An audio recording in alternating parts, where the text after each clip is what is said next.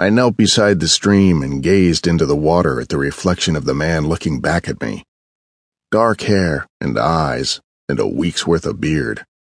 Tough, hollow cheeks. The bump on the back of my head was small, but it was sore to the touch. I could not recall how it got there.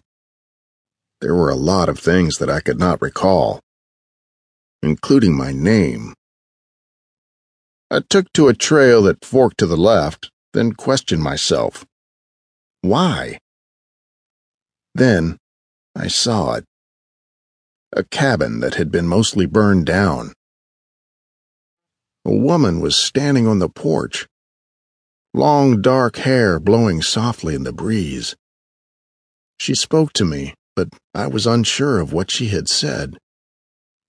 I shook my head, then looked around the old farm, out across the plains towards the mountains. Turning back toward the woman, I stood staring at the empty porch swing.